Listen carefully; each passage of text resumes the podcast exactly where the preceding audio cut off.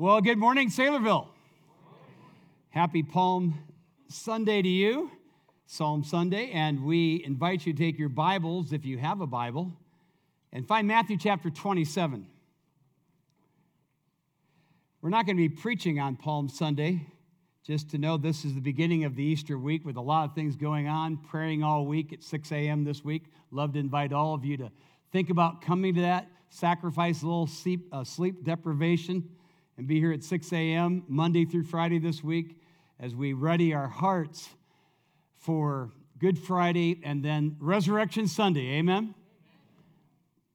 We're doing that a little bit today as well in Matthew chapter 27. And we're going to be harmonizing several gospel accounts. But as we get going, if you've been around Saylorville for any period of time, you know, I've shared uh, a very formative moment in my own life. Uh, took place as a young aspiring uh, pastor, not a pastor at the time, actually attending this very church, Saylorville Baptist Church at the time, when Jared Leonard, one, our elder over our children's ministry, his great grandfather and great grandmother sat right over there. And on a certain testimony night, uh, his great grandfather stood up his back to all of us and read from Isaiah chapter 6 and that powerful description of God and the angels surrounding God, singing, Holy, Holy, holy is the Lord. And uh, it was very powerful even as he read it. And then he wheeled about and looked at all of us with the question, How do you see him? And that's the question I want to bear down on this morning. How do you see Jesus Christ in his passion? When I think upon the last days of Jesus, I see, I see one that was determined to do what the prophets had foretold him to do, namely, die. Die for our sins, bear the silence, the sentence, and the sin that threatens to send all of us apart from Jesus into hell. His entire life, if you think about it, was pointing in the direction of the cross. Would you agree with that? And he wasted no time in telling his followers that. In fact, in John chapter 12, Jesus had some Greeks that came to him. He just days away from dying, and they, they were requesting an audience with him by going through his disciples. And they asked the question, they said, Sirs, we would see Jesus. And you would think Jesus would say, Yeah, and, and, and offer that audience to them, but rather because of his focus was like a laser beam on the cross at that time. His reply to them was, Except a grain of wheat fall to the ground and die, it abides alone. But if it dies, it bears what? Much fruit. In that moment, as he contemplating dying and the fruit that would come out of his death, the Bible tells us in John chapter 12 that he was literally overwhelmed with the weight of the cross settling upon him. And in fact, he says in that passage, he says, My soul is troubled. And what should I say? Father, save me from this hour? But for this purpose I came. And then he says, Father, glorify your name. And it's, it's not as if the Father was listening in, the Father was listening in, and he breaks out and the voice of God the Father speaks back to him. He says, I have glorified it and I'll glorify it again. The people heard it. They thought, they thought, what was that? Thunder? Was it an angel? And Jesus, referring to what he was like a laser beam on, said these famous words And I, if I be lifted up, I will draw all men to myself clearly referring to the cross that he was going to. And whether you accept him or you reject him, you can't ignore him. The cross draws everyone eventually. The very road to the cross was a painful one. And by the time we get to Matthew chapter 27, as we do this composite of the Gospels, Jesus has already suffered a number of hurts And now he's standing before Pilate. It says, When the morning came, all the chief priests and the elders of the people took counsel against Jesus to put him to death. And they bound him and led him away and delivered him over to Pilate, the governor. He's standing before Pilate, and rid yourself of the sanitized version of Jesus in this moment. The agony has already begun. He has already at this time suffered the agony in the garden. Just the chapter before, where he tells us in, in, in verse 38 of that chapter, it says, he says, My soul, literally the Greek says, it, my soul is surrounded by sorrow. It, it, it literally pictures the deepest kind of depression someone could experience. And the pressure is so great upon him that his capillaries break and mix in with his sweat glands, and this, this crazy, rare phenomena occurs. He has a hematidrosis, which means it just he, he sweats blood. And for those of you, and we live in a day, I have never seen in my 35 years of pastoring, I've never seen a, a, pandemic of anxiety like I see it today, and of depression amongst Christians, even. And I don't get it. I, I, I, see it, I recognize it, I try to minister to it. All I can say to you is your Savior knows. He has been there, He has taken it deeper than anyone has ever taken it. He's already suffered that agony, and He suffered the agony of betrayal. Judas with some 60 temple guards, has already come into the garden where he was praying and then does the unthinkable. Psalm chapter 2 tells us that the way you symbolize your trust in the living God as you kiss him. That's, in, that's at the end of Psalm 2. And that's exactly what Judas does as a signal of betrayal. And if you've ever been betrayed, and some of you have been betrayed at the most visceral level, you've been betrayed. Know that your Savior understands. Amen? He's experienced the agony of friends. There's, nothing, there's fewer things worse than losing a friend who loves you and yet runs from you and denies you. But Jesus knows. And those were just just the internal agonies. By this time, he's already suffered the agony of not one, not two, but three illegal Jewish trials. As he stands before Pilate in this moment, he has been mocked, he has been spit upon, and he has been brutally beaten. He's gone from one Jewish kangaroo court to another. Pilate has already tried to pawn him off by giving him back to the Jews. The Jews says, we don't, he goes, you, you kill him. You, you, you execute him. They say, we can't do that. We have no jurisdiction to kill. You, you Romans own the, own the own, capital punishment. By the way, if the Jews had had their way, they would have stoned him, but the Old Testament demanded that he be crucified. Amen? So he got him back. Then tried to pawn him off to Herod when he found out that Jesus was from that jurisdiction. Herod just sent him back to Pilate. And meantime, we're not going to read verses 3 through 10, but you have, you have Judas who suffers betrayer's remorse. And he takes the money that he betrayed Jesus, the 30 pieces of silver, the very price of a slave, and chucks it back at those he bid with, and he hangs himself and he didn't do a very good job of that. What a loser. By the way, G- Judas's remorse was real. His tears were not fake. He was very remorseful, but he was never repentant. And unless you repent, you will perish. Those are Jesus' words, not mine. You can cry over your sins. You can cry over your circumstances. You can cry over all kinds of things and mean it. But worldly sorrow will never get you into the kingdom of God. And that's what Judas had. Back to our text, verse 11. Now Jesus stood before the governor, and the governor asked him, Are you the king of the Jews? Jesus said, You have said so. Interesting answer, isn't it? But when he accused, he was accused by the chief priests and the elders, he gave what? No answer. Then Pilate said to him, Do you not hear the many things they testify against you? But he gave him no answer, not even a single charge.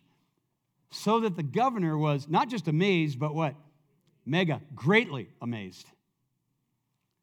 So Pilate has a dilemma what to do with an innocent man. And before this whole thing is over, as you composite the gospel accounts, he doesn't declare Jesus innocent once, but twice, three times, and then crucifies him. He starts with his dilemma with a mere inquiry. He says, Are you the king of the Jews? This was the, this was the accusation the Jews brought to Pilate. The Jews knew that Pilate could care less about the religious laws that Jesus was violating, according to them, which he wasn't. But they knew if they could stick him with a political, like political insurrection, claiming to be a king, that could stick. And that's why Pilate asked him, Are, are you king? Jesus' answer is really interesting. It's an interesting idiom. He gave the exact same answer to Judas hours earlier during the Last Supper when he said, One of you would be, betray me. Remember, Judas says, Is it I? Well, he knew he was. Jesus gave this answer You've said so. When he was interrogated by Herod, same answer. You have said so. This is an idiom in those days which simply meant, Yes, that's true. So he was no threat to Rome in that moment, okay? Uh, not, not as such. But he tries inquiry, that is, Pilate tries inquiry. Then he tries intimidation. You saw it there. Uh, do you hear what people what they're testifying against you? By the way, this is what bullies always try to do. They try to intimidate, don't they? But Pilate is stymied, he's absolutely stymied by the answer that Jesus gives him. And what was the answer? Silence. Silence. Of course, this was what was prophesied, correct? Isn't this what was prophesied? This was prophesied of Jesus. Like a lamb before his shears is silent, so he what? He opened not his mouth. Anytime someone would stand before the governor and get that opportunity, they would plead their case. I mean, have you ever been to a jail or a prison? I, have never met a guilty person there. They, they can tell their stories. They, they've got their excuses. This is what Pilate experienced, or at least expected from Jesus, didn't get it, got silence. Jesus is, he, by the way, he did the same thing to the Jewish leaders, he did the same thing to Herod. He's the first one to ghost anybody. And why not? The writer of Proverbs says, Answer not a fool, what? According to his folly, right? About a decade ago, our church was falsely accused of something by another institution. And it hurt. It was bad. I was ready to go public with the rebuttal. I had it, it was brilliantly written.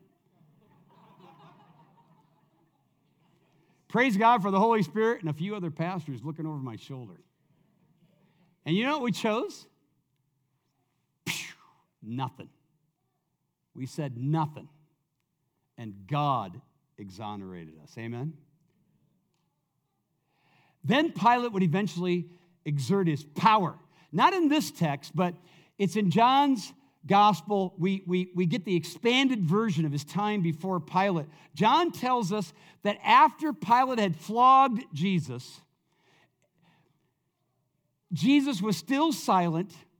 And then he goes into this apoplectic meltdown and says, Don't you know who I am? I have the power to crucify you. Remember that? And Jesus breaks his silence, says, I know you don't. You got no power unless my dad gave it to you. I'm not the pawn here. You're the pawn. Back to the narrative, verse 15. Now, at the feast, the governor was accustomed to release for the crowd any one prisoner whom they had wanted. Let me explain this to you. This is, this is, this is part of Pilate's plan to get to, to exonerate Jesus somehow. This is the Passover. Remember what the Passover was, right? Passover was the reminder of the Exodus from Egypt, 400 years of bondage. Moses leads them out. It's the greatest moment in Israelite history. And they celebrate it every year. And here they are under Roman domination. So the frustration was at an apex every Passover. And so there was this, the air would be filled with a sense of freedom. We want out of this. We want to break this yoke. But the Romans were smart. They understood this. So, what they did every year was, in order to sort of assuage some of that fervor, they would release a prisoner, as if to say, We understand what you're celebrating here. Here, here's one of your bad guys.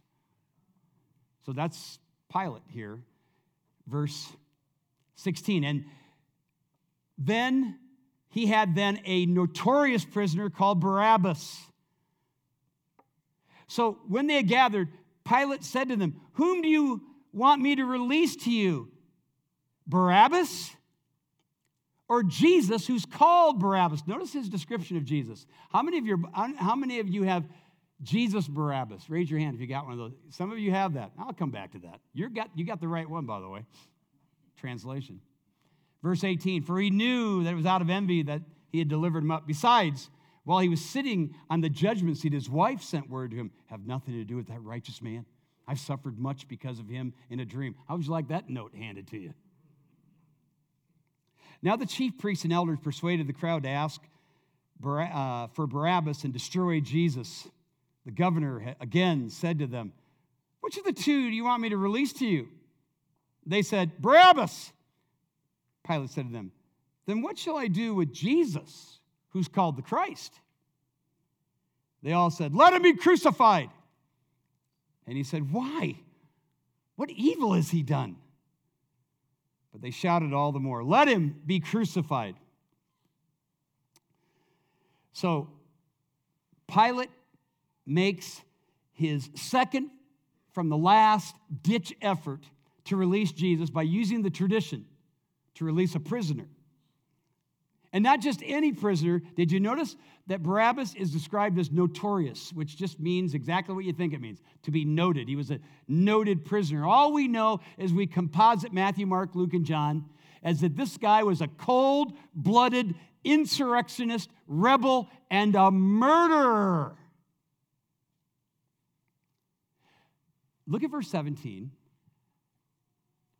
Why would Pilate differentiate Barabbas from not just Jesus, but Jesus who's called the Christ. He does it twice. You see that? Jesus who's called the Christ. Why would he do that? Because some of your Bibles, if you have an NIV, or if you have a New English translation, or if you even have a message translation, a few others as well, even, even the complete Jewish Bible with the New Testament has the name Jesus in front of Barabbas. Am I right? And I think there's good reason to believe that belongs in there. The name Jesus was a common name. This was Jesus Barabbas. That's why Pilate gives the description. Who do you want me to release? Jesus Barabbas or Jesus the Christ? I think I think Pilate was messing with him. Now, some people think, why isn't, in, why isn't it in the ESV, the New King James, and a number of others? Some people think it's because the scribes removed Jesus to clear up confusion. Some people think that he, just because it's the name above all names, it was irreverent to keep it in. We don't really know, but we do know that Pilate hated the Jews, and especially the Jewish leaders. He'd had several run ins with them. And here, I, I, think, I think Pilate was toying with them. I mean, I mean, surely they're not going to let a cold blooded murderer go free. Or would they? It sounds like Satan wasn't just possessing Judas, his demons were whipping up the crowd. Crucify him, they said. And I said, by the way, this is the second from the last ditch effort to release Jesus. What was the last ditch effort? That Pilate used to release Jesus? The answer is found in verse 26. Look at it. Then Pilate released for them Barabbas. This is after he washed his hands of him and all this. And having scourged Jesus, delivered him to be crucified. Now, this is where you got to put, you got to harmonize the scripture. And John tells us that between the scourging and the crucifixion of Jesus, Jesus was brought back to Pilate. And Pilate then presented him to the crowd with the famous line Behold the man. Here was Jesus, literally scourged. The scourging was called the halfway death. If you've seen the Passion of the Christ, you can't see it more than once. It's so, probably very close to what took place. It is a, it, they called the person who hit the condemned the lictor, with a cat of nine tails. They literally would shred their victims to the bone. They would be virtually unrecognizable. They were little, little more than a shredded piece of meat when they were done. Many died. And I think Pilate, by bringing him up after the scourging, by presenting him to the people, by saying, Behold the man, it was his desire to, to get the crowd to say, Oh, that's enough. But instead, satanically whipped up, they all said, Crucify him. But not before one last stopping point. Verse 27 Then the soldiers of the governor took Jesus into the governor's headquarters and gathered the whole battalion before him, probably 60, give or take. They stripped him, put a scarlet robe on him, twisted together a crown of thorns, put it on his head, put a reed in his right hand. Look at this mockery. They kneeled before him. Hail, King of the Jews! And they spit on him took the reed and struck him on the head, and then they had him, they mocked him, they had stripped him of the robe and put his clothes on him, led him away.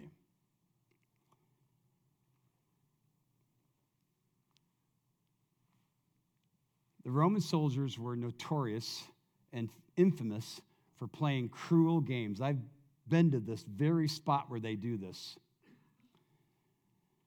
a couple of times. They take condemned prisoners and dressing them in costumes. They would literally move them around a board. We have a picture of that. This is the very, this is the very board. This is the very carved into concrete that Jesus was moved around, mocking him, beating him. So humiliating. But even then, Jesus Christ was no pawn. They were the pawns. Isaiah 50 says this is exactly what has to happen. His beard was ripped out. And again, this man, behold the man. How do you see him this morning? Consider this as we wrap things up. Jesus, the life giver, died for Jesus, the life taker. And Peter said as much when he preached the second time in Acts chapter 3. Look what Peter said. He said this Acts chapter 3 But you denied the holy and righteous one and asked for a murderer to be granted to you. And you killed the author of life. Look at that contrast. Whom God raised from the dead. To this we're witnesses. If you think about it, Jesus Barabbas wasn't the only one with a beautiful name. Judas Iscariot had a beautiful name. Anybody naming their kid Judas? I see some Judes, some Judas, some Justices. I don't run into any Judases, but they're all variations of the exact same name. You know what his name means? It means praise. And no one deserved less than Judas. Like Barabbas, he was a life taker. Jesus is the life giver. I am the way, the truth, and the life. No one comes to the Father except through me because I am the consummate life giver. In his own ear, Jesus said to Judas during the Last Supper when he said, One of you is going to betray me.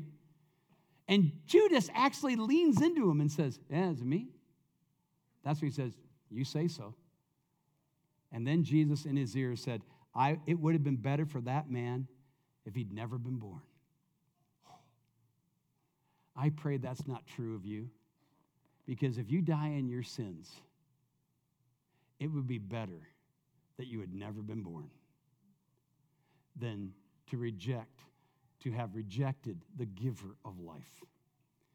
Secondly, Jesus took your silence before man so that you would not have to stand silent before God.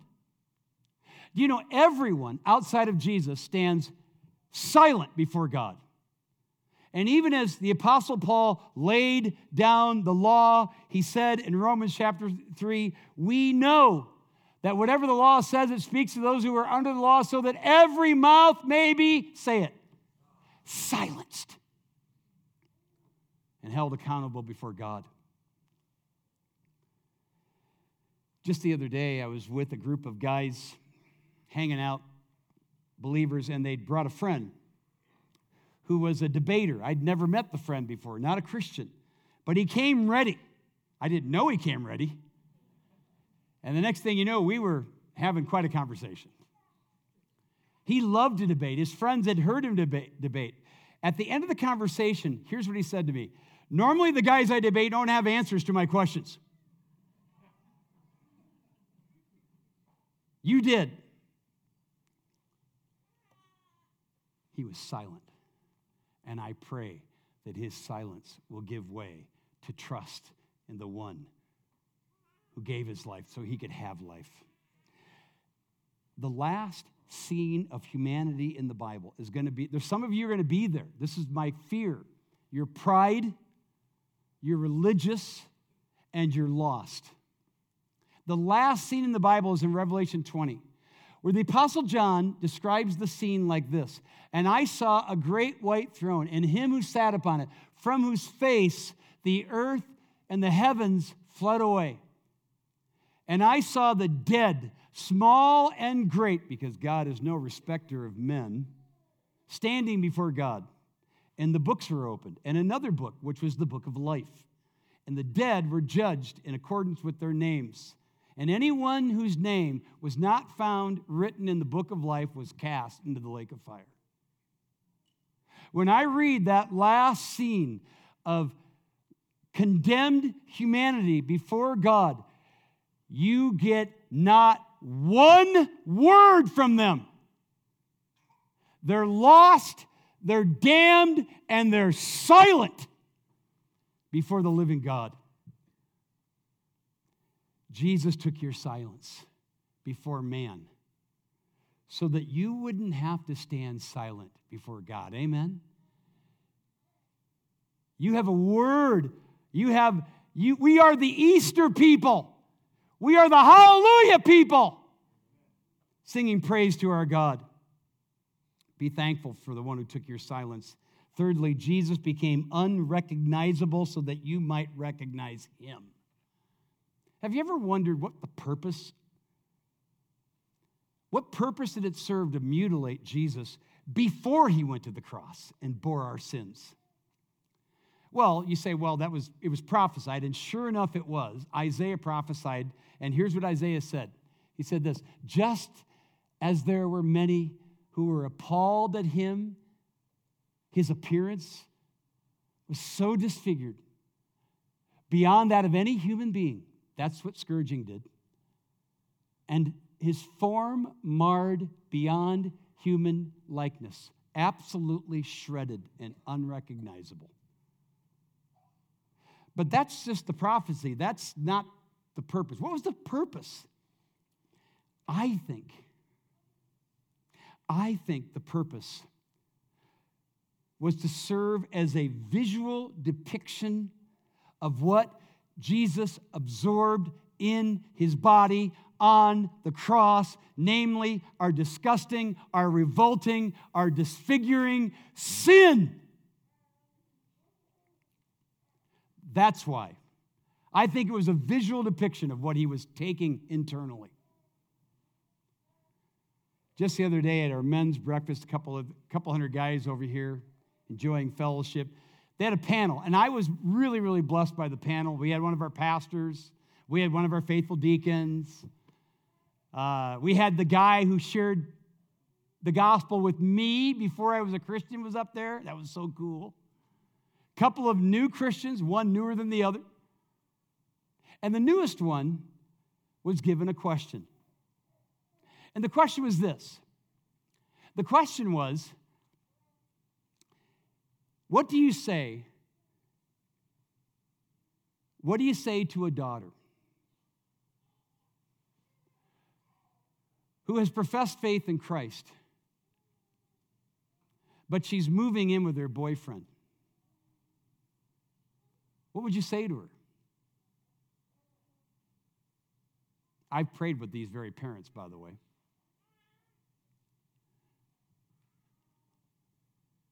The young man thought for a little while, and he gave a brilliant answer. And I can't give you a complete answer, but I have to tell you what blessed me more than anything. In the moment, he instinctively took a hold of that which was around his neck the cross. And he said, I wear this cross all the time as a reminder to myself, as a visual reminder to myself and to others that I have given my life for the one who was mutilated and died for me. That's what he was saying. In the hopes that they would see him too.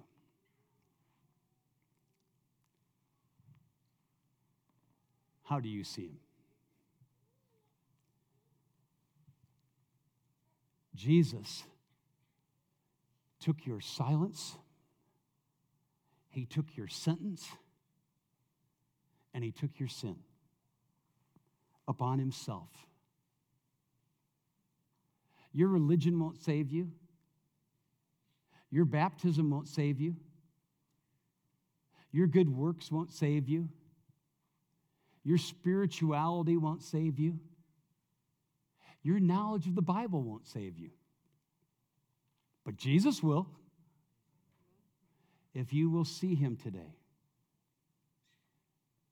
as the one who died in your place, your silence, sentence, and sin bearer, and rose again.